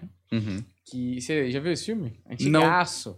Porra, maravilhoso. Que ele, ele vai no hum, parque de diversão e aí a garota é mais alta que ele, não consegue entrar na montanha russa com a garota, outro moleque vai e leva, e aí vai a garota. Tá frustrado e tal, ele vai e joga uma moedinha lá num brinquedo específico e aí ele pede pra ser grande. E aí no dia seguinte ele acorda ele é o Tom Hanks. Aí ele foge de casa, porque a mãe acha que é um cara estranho e acham que é um sequestrador que levou o moleque. E, bom, o filme vai, desenvolve, tá? É uma criança no corpo de adulto, não sei o quê, mas aí em um determinado momento ele arranja um emprego é, na qualidade de. Primeiro na parte de informática, mas depois na qualidade dos brinquedos da empresa Macmillan. Muito bom esse filme, sessão da tarde total esse filme, hein? Maravilhoso. Indicações é. Ah, então, tem um outro cara que eu esqueci de citar, que é o Joss Whedon, que veio fazer depois vários filmes da Marvel, fez inclusive Liga da Justiça arrumando, porque o Zack Snyder teve os problemas dele e tal, não pôde terminar. É, ele também estava na equipe, inclusive, de roteiro do, do Toy Story. E uma das indicações é esse musical que ele fez com o Neil Patrick Harris. Eu acho que foi logo no, no término de How I Met Your Mother, assim, que é Dr. Horrible Sing-Along Blog. Cara, é um, ele é um média-metragem, ele deve ter ali uns 30, 40 minutos, mas é um musical muito foda, assim, sobre um vilão. E tem muito de Toy Story ali na questão do ritmo de construção das coisas, tá ligado? E é muito doido, porque, tipo, só faz sentido quando você. Pra mim, só fez sentido quando eu descobri que era ele que tava fazendo, porque quando eu assisti isso foi um negócio perdido. Passou e, puta, do caralho, isso aqui ficou na minha cabeça. Isso aqui é do caralho, mas não vai ter é, é, desprendimentos disso. Não fez muito sucesso, é um média-metragem. Quem é que vê essa porra? e aí hoje eu tava pesquisando e falei, caralho, é por isso que é daquele jeito, é por isso que faz todo sentido, tá ligado? Então tem muito de Toy Story nesse Dr. Horrible Sing-Along Blog. Eu indico isso aqui. Duas coisinhas na, na, na. Eu ia falar na Netflix. Na Disney Plus, que a gente adora, viu, Disney? A gente gosta muito. Somente se me mandar a assinatura. Não é? Não, eu já tenho, porque eu tenho criança, Mas né? eu não tenho. Não. Gostei muito, inclusive, da, do gato que tá lá. Gato vermelho. É, eu que- tem duas sériezinhas lá, que é Pixar na vida real e a série do Garfinho, que Hum. são, cara, coisinhas bonitinhas, assim, que dá um, dá um quentinho no coração, assim, sabe? Sabe aquele tipo de série, tipo Os Irmãos à Obra? Sabe, você tá em casa, no sábado, puta que merda, não, vamos assistir essa... Aí você fala, pô, quero saber como é que vai ficar essa reforma aí. Pô, eu quero uma cozinha americana. no fim você tá, mano, irmãos à obra demais, velho. Essas séries são assim, cara, e eles fazem com muito carinho. Indicar Stuffed Fables, que é uma que é um jogo de tabuleiro, cara, que, que é sobre brinquedos que to- tomam vida pra defender ali a sua criança. Eu já citei Stuffed Fables aqui, por algum motivo, não lembro, mas vou indicar que, mano, com certeza bebeu muito de Toy Story pra criar, tá ligado? Faz todo sentido, assim. É um pouco mais sombrio, mas bebeu dali. Então, Uhum. são essas minhas indicações de hoje. Você quer indicar alguma coisa? Chaves é sempre uma boa Chaves é indicação. uma Chaves é bom. E, cara, eu sempre indico, porque, na verdade, eu tava pensando aqui, eu falei, pô, o que, que eu indicaria? Mas, cara, ultimamente eu tenho andado tão mal, assim, tipo, de me atualizar. Eu tenho escrito tanta coisa de Chaves, a gente tem trabalhado tanto, Foda. que, assim, tá difícil parar pra ver novas coisas. Meu irmão, ele deve estar assistindo, ele tá me indicando uns cinco filmes já faz, acho que um mês. Aí ele falou, mano, assiste esses filmes aqui. Pô, precisa ver, precisa ver. É, inclusive, um dos que ele sempre fala que eu preciso parar pra ver é o Com Amor Lisa. Não sei se vocês. Não. Do, eu acho que é do Philip Seymour, Ho- Seymour Hoffman, É que era um, um- um gênio. É, eu sei porque ele fala e eu confio bastante no julgamento dele. Eu ainda não vi dos que tem por aí. Mas assim, cara, eu sempre indico pra galera porque eu acho uma aula de roteiro, eu acho uma aula de construção, apesar de achar que, velho, é difícil entender tudo, mas é que eu sou doente também pelo BoJack Horseman Ah, da é bom Netflix. demais, velho. Puta, eu sou alucinado pelo BoJack Horseman. Acho um, uma, um exemplo de como uma série caminha e tem Ah. que... Tem que, não, né? Mas como ela tem começo, meio e fim, Uhum. acho que todos os temas que ele trata, acho que a forma muito sóbria com que ele trata vários temas muito pesados, de um jeito com muita ironia e tudo mais, é sensacional, cara. Eu sou maluco por BoJack Horseman. Já assistiu? Já não acabei, que é longo, mas Puta, assim. é muito bom. Eu velho. gosto como ele. Ele. Ele é dark, ele é engraçado, ele é triste, ele é podre, né? Ele é, ele é tudo, mas é- vai chegando um ponto que. E ele é. Ele, é, ele tem uma filosofia nihilista, Total. em- assim, envelopando tudo isso, Uhum. que é um desenho que parece que é pra criança, mas é pra adulto. E tem uma coisa meio surrealista no desenho, das cabeças de animais, que, né? Sim. e de tudo mais que envolve a porra da série. Então é uma puta salada que você fala, mano, não tem menor. Aí você assiste e fala, mano, isso aqui é maravilhoso, esse negócio. Assim. Inclusive, a abertura do desenho, eu acho assim, toda. É uma das. Eu não tenho paciência, eu pulo a abertura sempre, mas Bojack Horseman é uma que eu assisto sempre, que eu acho muito boa aquela abertura. É porque o lance da abertura do BoJack, ele é... Ele mostra todo o personagem em uma Ah. vinheta, né? Ah. De 15, 30 segundos. É o personagem inteiro A ali, própria né? música, eu acho que traduz o personagem, assim, É. sabe? Ela, ela vem num tom, ela muda e ela tem uns altos e baixos, é uma coisa meio triste, mas é meio alegre, porque ele é comediante, mas ele é um quebrado, assim, espiritualmente falando, né? Sim. Cara, eu É. acho esse desenho... Eu já indiquei aqui, mas é muito bom mesmo. É maravilhoso, cara. É maravilhoso. Eu adoro BoJack Horseman. Pra mim é sempre uma indicação que eu dou pra todo mundo, assim, de como como roteiro eu olho aquilo e falo, meu Deus, cara, tem certos episódios que É. eu não entendo como alguém pensou naquilo. É. Falo, cara, tem, tem que comer mais- muito arroz e feijão. Ainda mais que trabalhando no showbiz, né? Que eu É. acho que aquela pessoa ali existe, ou aquelas pessoas ali que são ali retratadas, você vê em muitos lugares, né? Nossa, total. A, o- a forma como o cara lida com. Ele um dia foi alguém e ele morre de vontade de ser aquele alguém de novo. É. Inclusive, bom filme pra, sobre esse tema que me veio na cabeça que eu acho sensacional, que é o Lutador, do Mickey Hum, Rourke. muito bom. Que é, muito bom. veio agora na cabeça que foi pô, sobre esse tema aqui. O Lutador, eu acho um puta de um filme Ganhou também, Oscar, cara. né? Eu acho. Ou foi Eu- indicado. Ele foi indicado, É, eu não sei se. indicado. Eu acho que não ganhou na época, mas é um puta filme também, cara. Hum, é bonzão. Eu sinto um filme que foi pouco falado, né? Sim, tipo. Teve indicações e tal, a crítica gostou bastante, mas pouca gente lembra desse filme, né? Sim. Hum. Parece que tem certos filmes que eles dão um, buzz no momento, assim. Buzz, É. uh, que trocadilho. ah, o Carlos Alberto sentou aqui, né, velho? É, ele che- Inclusive, reclamação formal do senhor Humberto, que em 10 segundos de podcast com o Carlos Alberto, mano, o melhor convidado que já veio aqui. Então, mano, fui, fui assistir, feliz pelos meus amigos. Falei, porra, Filha da puta. Eu né? acho Você viu que- que eu não falei. Eu falei, e no final eu falo, você é o segundo melhor convidado. Renan. Aqui. É que é meu amigo, Carlos Alberto é meu Ah. amigo. Aí fica difícil, porque eu não quero chatear um amigo. é, me chato, liga, ele né? me liga. Eu- Toda hora. Direto, a gente conversa e tal. é. É. Então, assim, eu não, eu não posso chatear o Carlos Alberto. Melhor não, né? Entendeu? pô? Tá- Não, mas ó, de verdade eu fiquei feliz pra caramba por vocês. Não só por causa do Carlos Alberto, mas é que, cara, pô, é uma lenda viva da TV, Ah, é. porra. Eu falei, pô, vocês merecem pra caralho. Porra, Ele animal. é um pedaço da história, né? Cara, a coisa que mais me impressionou foi que a TV no Brasil começou em 50, ele entrou na televisão em 54 e nunca mais saiu. Fala, Sim. mano, o cara é da idade da televisão do Brasil, tá ligado? É. 68 anos. Tem pouca porra. história, né? Pois é. Uhum. Olha, é isso aí. Você que assistiu aqui, o Juliano deu uma cochilada, mas você que assistiu inteiro, muito obrigado por assistir. Sigam os canais do Renan, canal Vila do, Cha- canal Vila do Chaves no YouTube. Uhum. No Instagram, mesmo nome, né? Canal Vila do Chaves também. Canal Vila do Chaves. E o seu pessoal você usa, né? Ah, eu uso. Se você quer ver foto minha com os meus cachorros, Isso. assim, umas fotos meio tosca, um story por mês, assim. É isso. Não tem nada de super interessante, mas vai lá, Renan FM Garcia. Renan FM Garcia, segue a gente também. Fala, Juliano, você quer falar ou quer ir no banheiro? É, eu ia mostrar o panda vermelho, cara. Olha lá o Pandinha. Olha o panda vermelho. Olha que bonitinho. Parece um. Pior que faz um sentido. guaxinim, também, meu. é, um parece coati. motinho. Pior que ele faz sentido mesmo com o panda que tá lá, mas, mas ainda assim é sobre menstruação. O... Cravei aqui. Desse, desse ponto aqui, ele tá exatamente na mesma paleta de cor que a barba do, do Humberto. É Exato, exato. Que é a prima do Mico Leão Dourado, que o Humberto, Sim. descendente. Quando eu tenho grandes emoções, eu viro um pandinha também. Vermelho. Viro um pandinha vermelho com esse rabo aqui. Olha, ele parece um pouco o cara do Guardiões da Galáxia também. Ó, segue a gente O ator, aqui. né? Parece muito Cara. ator. O ator O muito cara do Guardiões é é, o único que não é, Que é o uma Bradley pessoa. Cooper. Bradley Cooper. o, você que assistiu até aqui e não é inscrito, cria vergonha nessa cara aí, segue a gente que é de graça, tá bom? Deixa esse like aqui pra dar uma engajada nesse vídeo maravilhoso, que a gente gostou muito de fazer. Se você tem sugestão de filme, deixa nos comentários também, tá bom? Muito obrigado, valeu e até a próxima. Tchau, tchau.